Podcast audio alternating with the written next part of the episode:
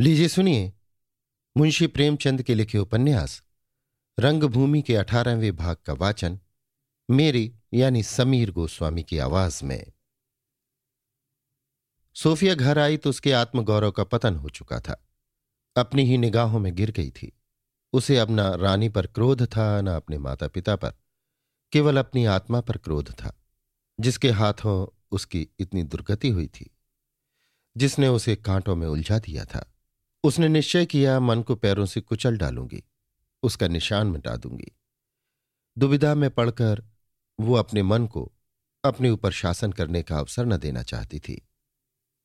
उसने सदा के लिए मुँह बंद कर देने का दृढ़ संकल्प कर लिया था।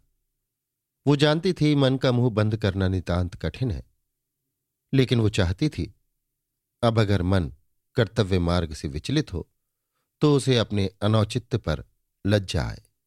जैसे कोई तिलकधारी वैष्णव शराब की भट्टी में जाते हुए झिझकता है और शर्म से गर्दन नहीं उठा सकता। उसी तरह उसका मन भी संस्कार के बंधनों में पड़कर कुत्सित वासनाओं से झिझके। इस आत्मदान के लिए वो कलुषता और कुटिलता का अपराध सिर पर लेने को तैयार थी। आजीवन नैराश्य और वियोग की आग में जलने के लिए तैयार थी।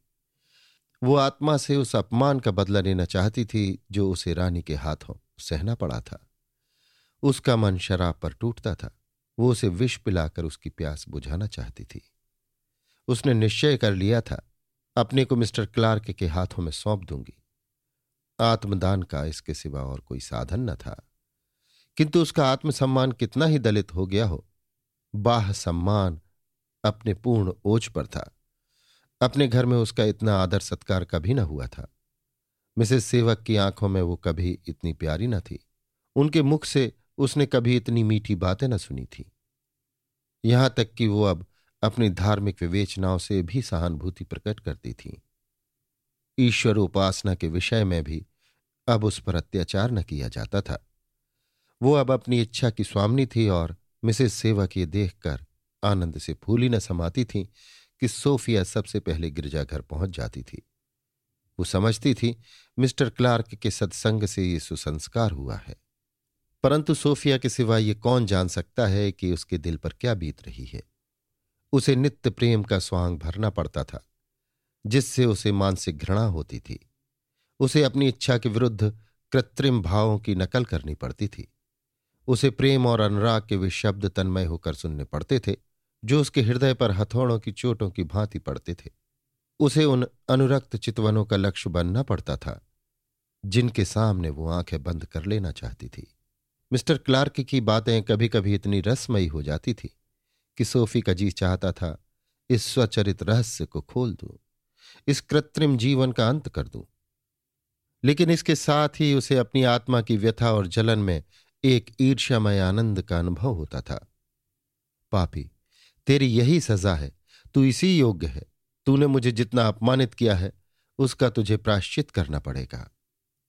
इस भांति वो विरहणी रो रो कर जीवन के दिन काट रही थी और विडंबना ये थी कि ये व्यथा शांत होती नज़र न आती थी। सोफिया अज्ञात रूप से मिस्टर क्लार्क से कुछ खिंची हुई रहती थी। हृदय बहुत दबाने पर भी उनसे न मिलता था। उसका ये खिंचाव क्लार्क की प्रेमाग्नि को और भी उत्तेजित करता रहता था। सोफिया इस अवस्था में भी अगर उन्हें मुँह न लगाती थी तो इसका मुख्य कारण मिस्टर क्लार्क की धार्मिक प्रवृत्ति थी। उसकी निगाह में धार्मिकता से बढ़कर कोई अवगुण न था। वो इसे अनुदारता, द्वेष, अहंकार और संकीर्णता का द्योतक समझती थी। क्लार्क दिल ही दिल में समझते थे कि सोफिया को मैं अभी नहीं पा सका और इसलिए बहुत उत्सुक होने पर भी उन्हें सोफिया से प्रस्ताव करने का साहस न होता था।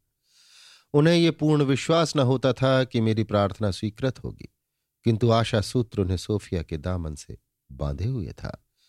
इसी प्रकार एक वर्ष से अधिक गुजर गया और मिसेस सेवक को अब संदेह होने लगा कि सोफिया कहीं हमें सब्ज बाग तो नहीं दिखा रही है। आखिर एक दिन उन्होंने सोफिया से कहा, मेरी समझ में नहीं आता, तू रात दिन मिस्टर क्लार्क के साथ बैठी बैठी क्या किया करती है? क्या बात है, वो प्रपोज ही नहीं करते? या तू ही उनसे भागी भागी फिरती है? सोफिया शर्म से लाल होकर बोली, वो प्रपोज ही नहीं करना चाहते तो क्या मैं उनकी जबान हो जाऊँ? मिसेस सेवक ये तो हो ही नहीं सकता कि स्त्री चाहे और पुरुष प्रस्ताव न करे। वो तो आठों पहर अवसर देखा करता है। तू ही उन्हें पटकने न देती होगी। सोफिया, मामा ऐसी बातें करके मुझे लज्जित न कीजिए। मिसेस सेवक, कसूर तुम्हारा है और अगर तुम दो चार दिन में मिस्टर क्लार्क को प्रपोज करने का अवसर न दोगी तो फिर मैं तुम्हें रानी साहिबा के पास भेज दूँगी और फिर बुलाने का नाम भी न लूँगी। सोफी थर्रा गई। रानी के पास लौटकर जाने से मर जाना कहीं अच्छा था। उसने मन में ठान लिया। आज वो करूँगी जो आज तक किसी स्त्री ने न किया होगा। साफ़ कह दूँगी, मेरे घर का द्वार मेरे लिए बंद है। अगर आप मुझे आश्रय देना चाहते हो तो दीजिए। नहीं तो मैं अपने लिए कोई और रास्ता निकालूं।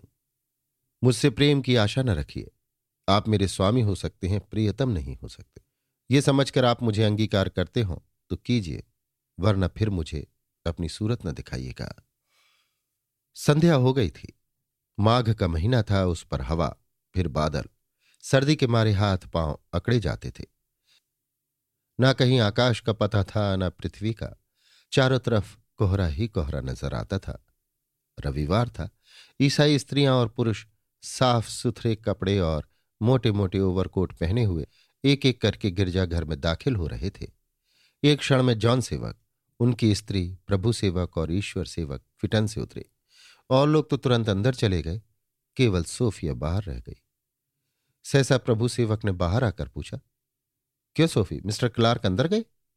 सोफिया हाँ अभी अभी गए हैं। प्रभु सेवक, और तुम? सोफिया ने दीन भाव से कहा, मैं भी चली जाऊँगी। प्रभु सेवक, आज तुम बहुत उदास मालूम होती हो। सोफिया की आँखें अश्रुपूर्ण हो गई। बोली, हाँ प्रभु आज मैं उदास हूँ। आज मेरे जीवन में सबसे महान संकट का दिन है, क्योंकि आज मैं क्लार्क को प्रपोज करने के लिए मजबूर करूँगी। मेरा नैतिक और मानसिक पतन हो गया। अब मैं अपने सिद्धांतों पर जान देने वाली, अपने ईमान को ईश्वरीय इच्छा समझने वाली, धर्म तत्वों को तर्क की कसौटी पर रखने वाली सोफिया नहीं वो सोफिया संसार में नहीं है। अब मैं जो कुछ हूँ वो अपने मुँह से कहते हुए मुझे स्वयं लज्जा आती प्रभु सेवक कवि होते हुए भी उस भावना शक्ति से वंचित था, जो दूसरों के हृदय में बैठकर उनकी दशा का अनुभव करती है। वो कल्पना जगत में नित्य विचरता रहता था और ऐहिक सुख दुख से अपने को चिंतित बनाना उसे हास्यास्पद जान पड़ता था। ये दुनिया के झमेले हैं, इनमें क्यों सिर खपाए? मनुष्य को भोजन करना और मस्त रहना चाहिए। यही शब्द सोफिया के मुख से सैकड़ों बार सुन चुका था। झुंझला कर बोला तो इसमें रोने धोने की क्या ज़रूरत है? अम्मा से साफ़ साफ़ क्यों नहीं कह देती? उन्होंने तुम्हें मजबूर तो नहीं किया है? सोफिया ने उसका तिरस्कार करते हुए कहा, प्रभु, ऐसी बातों से दिल न दुखाओ। तुम क्या जानो मेरे दिल पर क्या गुजर रही है? अपनी इच्छा से कोई विष का प्याला नहीं पीता। शायद ही कोई ऐसा दिन जाता हो कि मैं तुम्हें अपनी सैकड़ों बार की कही हुई कहानी न कहती हूँ। फिर भी तुम कहते हो, तुम्हें मजबूर किसने किया? तुम तो कवि हो। तुम इतने भावशून्य कैसे हो गए? मजबूरी के सिवा आज मुझे कौन यहाँ खींच लाया? आज मेरी यहाँ आने की जरा भी इच्छा न थी, पर यहाँ मौजूद हूँ। मैं तुमसे सत्य कहती हूँ। धर्म का रहा सहा महत्व भी मेरे दिल से उठ गया। मूर्खों को ये कहते हुए लज्जा नहीं आती कि मज़हब खुदा की बरकत है। मैं कहती हूँ, ये ईश्वरीय कोप है, देवी वज्र है, जो मानव जाति के सर्वनाश के लिए अवतरित हुआ है। इसी कोप के कारण आज मैं विष का घूंट पी रही हूँ। रानी जानवी जैसी सहृदय महिला के मुझसे यों आँखें फेर लेने का और क्या कारण था? मैं उस देव पुरुष से क्यों छल करती, जिसकी हृदय में आज भी उपासना करती हूँ और नित्य करती रहूँगी? अगर ये कारण न होता तो मुझे अपनी आत्मा को ये निर्दयतापूर्ण दंड देना ही क्यों पड़ता? मैं इस विषय पर जितना ही विचार करती हूँ, उतना ही धर्म के प्रति अश्रद्धा बढ़ती है। आह, मेरी निष्ठुरता से विनय को कितना दुख हुआ होगा, इसकी कल्पना ही से मेरे प्राण सूखे जाते हैं। वो देखो, मिस्टर क्लार्क बुला रहे हैं। शायद उपदेश शुरू होने वाला है। चलना पड़ेगा, नहीं तो मामा जीता ना छोड़ेंगे। प्रभु सेवक तो कदम बढ़ाते हुए जा पहुँचे। सोफिया दो ही चार कदम चली थी कि एकाएक उसे सड़क पर किसी के गाने की आहट मिली। उसने सिर उठाकर चार दीवारी के ऊपर से देखा एक अंधा आदमी। हाथ में खंजरी लिए ये गीत गाता हुआ चला जाता है। भई क्यों रन से मुँह मोड़े? वीरों का काम है लड़ना, कुछ नाम जगत में करना। क्यों निज मर्यादा छोड़े? भई क्यों रन से मुँह मोड़े? क्यों जीत की तुझको इच्छा, क्यों हार की तुझको चिंता, क्यों दुख से नाता जोड़े, भाई क्यों रन से मुँह मोड़े? तू रंग भूमि में आया, दिखलाने अपनी माया, क्यों धर्म नीत को तोड़े, भाई क्यों रन से मुँह मोड़े? सोफिया ने अंधे को पहचान लिया, सूरदास था। वो इस गीत को कुछ इस तरह मस्त होकर गाता था कि सुनने वाले के दिल पर चोट सी लगती थी। लोग राह चलते चलते सुनने को खड़े हो जाते थे। सोफिया तल्लीन होकर वो गीत सुनती रही। उसे इस पद में जीवन का संपूर्ण रहस्य कूट कूट कर भरा हुआ मालूम होता था। तू रंग भूमि में आया दिखलाने अपनी माया। क्यों धर्म नीत को तोड़े? भाई क्यों रन से मुँह मोड़े? राग इतना सुरीला, इतना मधुर, इतना उत्साहपूर्ण था कि एक समा सा छा गया। राग पर खंजरी की ताल और भी आफत करती थी। जो सुनता था, सिर धुनता था। सोफिया भूल गई कि मैं गिरजे में जा रही हूँ। सरमन की जरा भी याद न रही। वो बड़ी देर तक फाटक पर खड़ी ये सरमन सुनती रही। यहाँ तक कि सरमन समाप्त हो गया।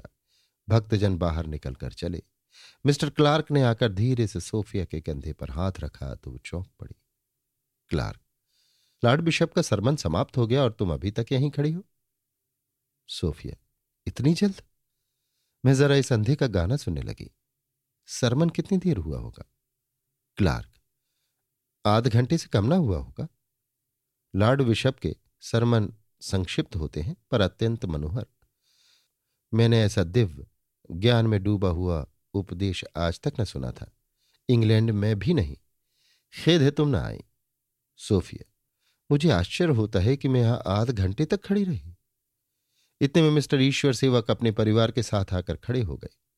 मिसेस सेवक ने क्लार्क को मात्र स्नेह से देखकर पूछा, क्यों विलियम? सोफिया आज के सरमन के विषय में क्या कहती है? क्लार्क, ये तो अंदर गई ही नहीं।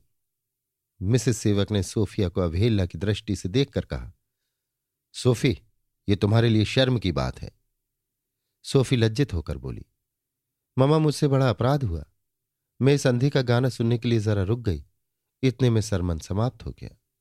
ईश्वर सेवक, बेटी, आज का सरमन सुधा तुल्य था, जिसने आत्मा को तृप्त कर दिया। जिसने नहीं सुना वो उम्र भर पछताएगा। प्रभु मुझे अपने दामन में छेपा। ऐसा सरमन आज तक न सुना था। मिसेस सेवक, आश्चर्य है कि उस स्वर्गोपम सुधा वृष्टि के सामने तुम्हें ये ग्रामीण गान अधिक प्रिय मालूम हुआ। प्रभु सेवक, मामा ये ना कहिए, ग्रामीणों के गाने में कभी कभी इतना रस होता है जो बड़े बड़े कवियों की रचनाओं में भी दुर्लभ है। मिसेस सेवक, अरे ये तो वही अंधा है जिसकी ज़मीन हमने ले ली है। आज यहाँ कैसे आ पहुँचा? अभागे ने रुपए न लिए, अब गली गली भीख माँगता फिरता है। सहसा सूरदास ने उच्च स्वर में कहा, दोहाई है पंचु, दोहाई। सेवक साहब और राजा साहब ने मेरी ज़मीन ज़बरदस्ती छीन ली है। हम दुखियों की फरियाद कोई नहीं सुनता। दोहाई है। दुर्बल को ना सताइए चाकी मोटी हाय। मुई खाल की सांस सार भसम हो जाए। क्लार्क ने मिस्टर सेवक से पूछा उसकी ज़मीन तो मुआवजा देकर ली गई थी ना। अब ये कैसा झगड़ा है? मिस्टर सेवक उसने मुआवजा नहीं लिया। रुपए खजाने में जमा कर दिए गए हैं। बदमाश आदमी है। एक ईसाई बैरिस्टर ने, जो चतारी के राजा साहब के प्रतियोगी थे, सूरदास से पूछा, क्यों अंधे? कैसी ज़मीन थी? राजा साहब ने कैसे ले ली? सूरदास, हुजूर मेरे बाप दादों की ज़मीन है। सेवक साहब वहाँ चुरुट बनाने का कारखाना खोल रहे हैं। उनके कहने से राजा साहब ने वो ज़मीन मुझसे छीन ली है। दोहाई है सरकार को, दोहाई पंचो, गरीब की कोई नहीं सुनता। ईसाई बैरिस्टर ने क्लार्क से कहा, मेरे विचार से व्यक्तिगत लाभ के लिए किसी की ज़मीन पर कब्जा करना मुनासिब नहीं है। क्लार्क, बहुत अच्छा मुआवजा दिया गया है। बैरिस्टर, आप किसी को मुआवजा लेने के लिए मजबूर नहीं कर सकते, जब तक आप ये न सिद्ध कर दें कि आप ज़मीन को किसी सार्वजनिक कार्य के लिए ले रहे हैं।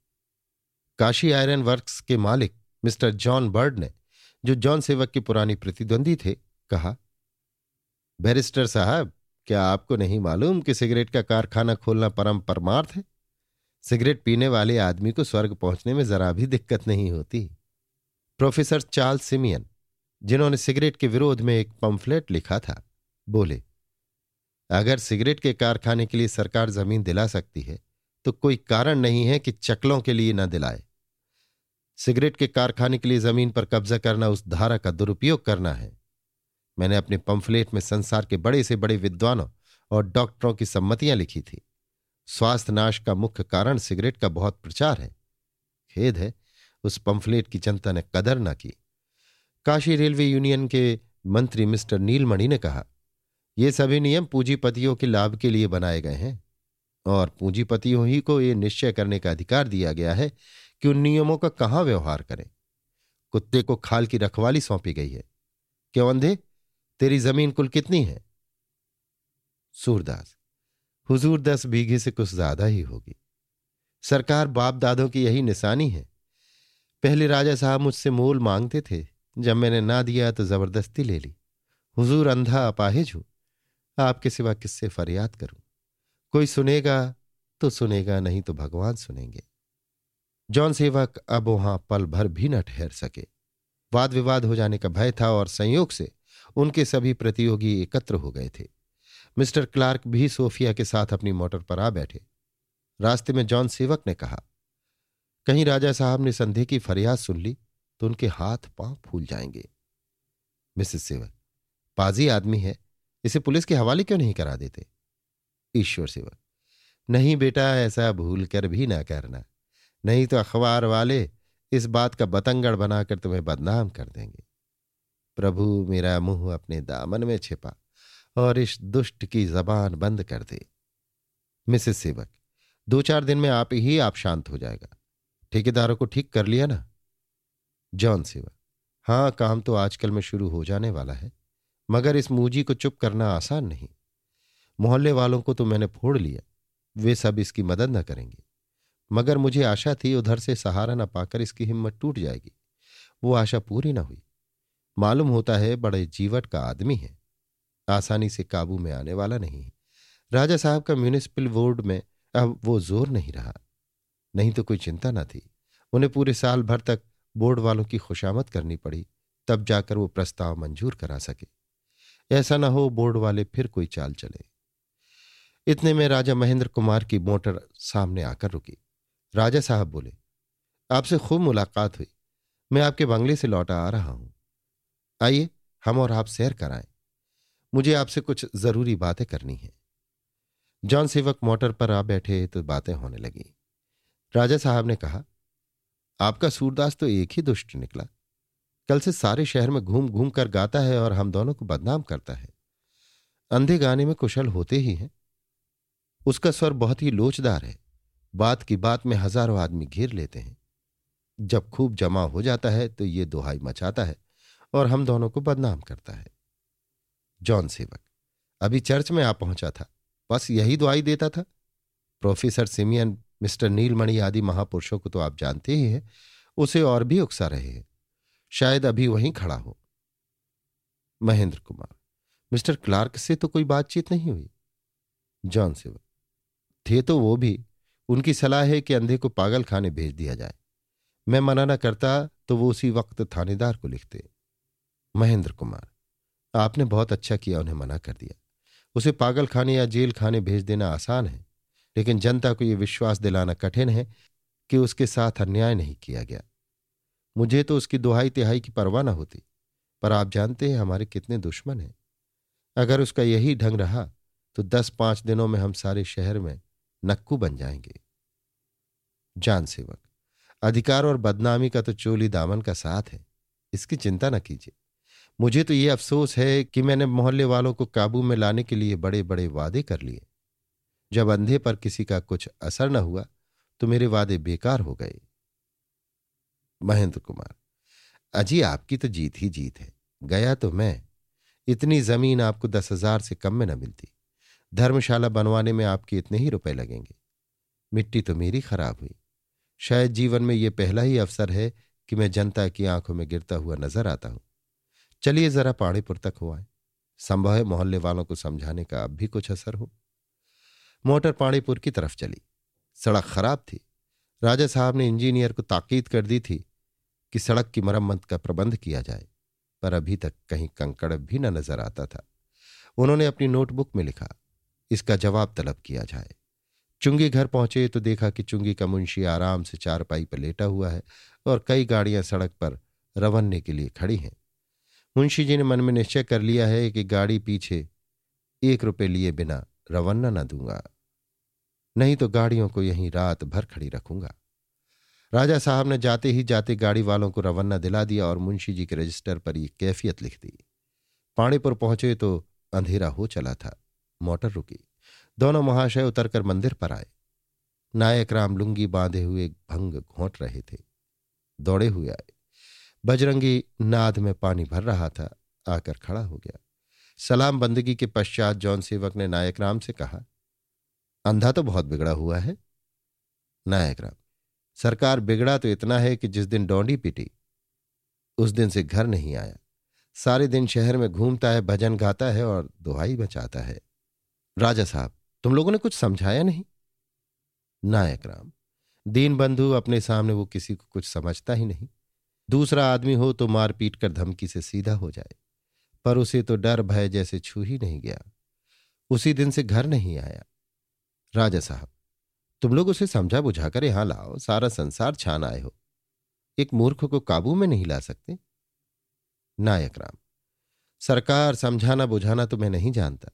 जो हुक्म हो, हाथ पैर तोड़कर बैठा दू, आज ही चुप हो जाएगा। राजा साहब, छीछी कैसी बातें करते हो? मैं देखता हूँ यहाँ पानी का नल नहीं है। तुम लोगों को तो बहुत कष्ट होता होगा। मिस्टर सेवक, आप यहाँ नल पहुँचाने का ठेका ले लीजिए। नायक राम, बड़ी दया है दीन बंधु।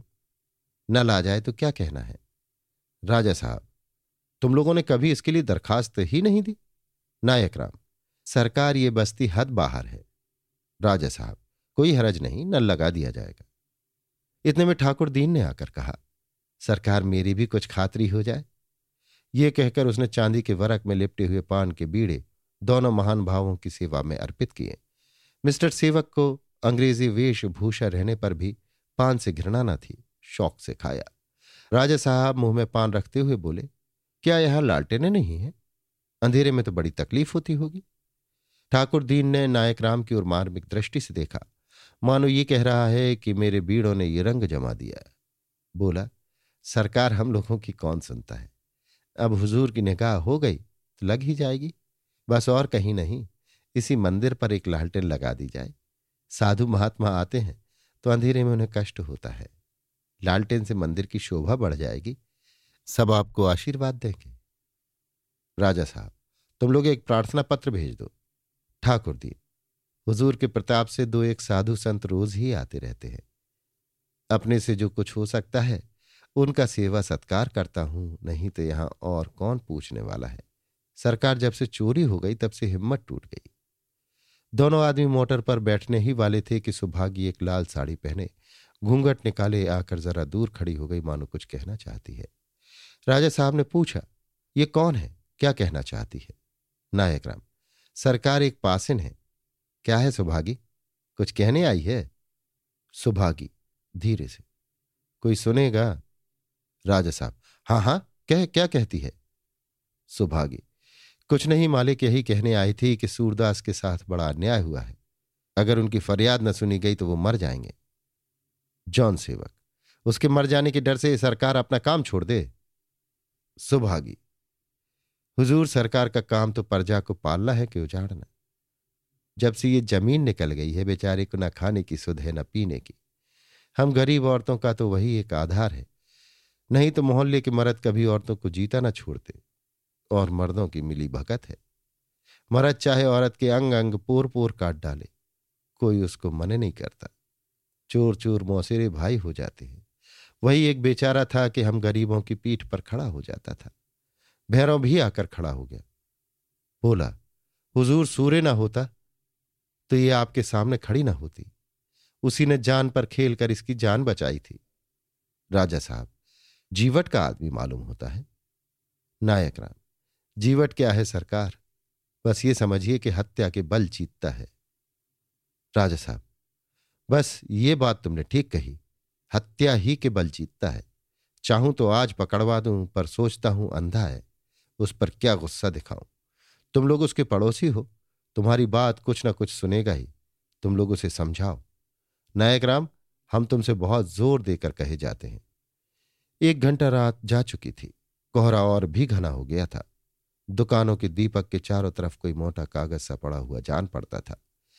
दोनों महाशय विदा हुए, पर दोनों ही चिंता में डूबे हुए थे। राजा साहब सोच रहे थे कि देखें लालटेन और पानी के नल का कुछ असर होता है या नहीं। जॉन सेवक को चिंता थी कि कहीं मुझे जीती जिताई बाजी न खोनी पड़े।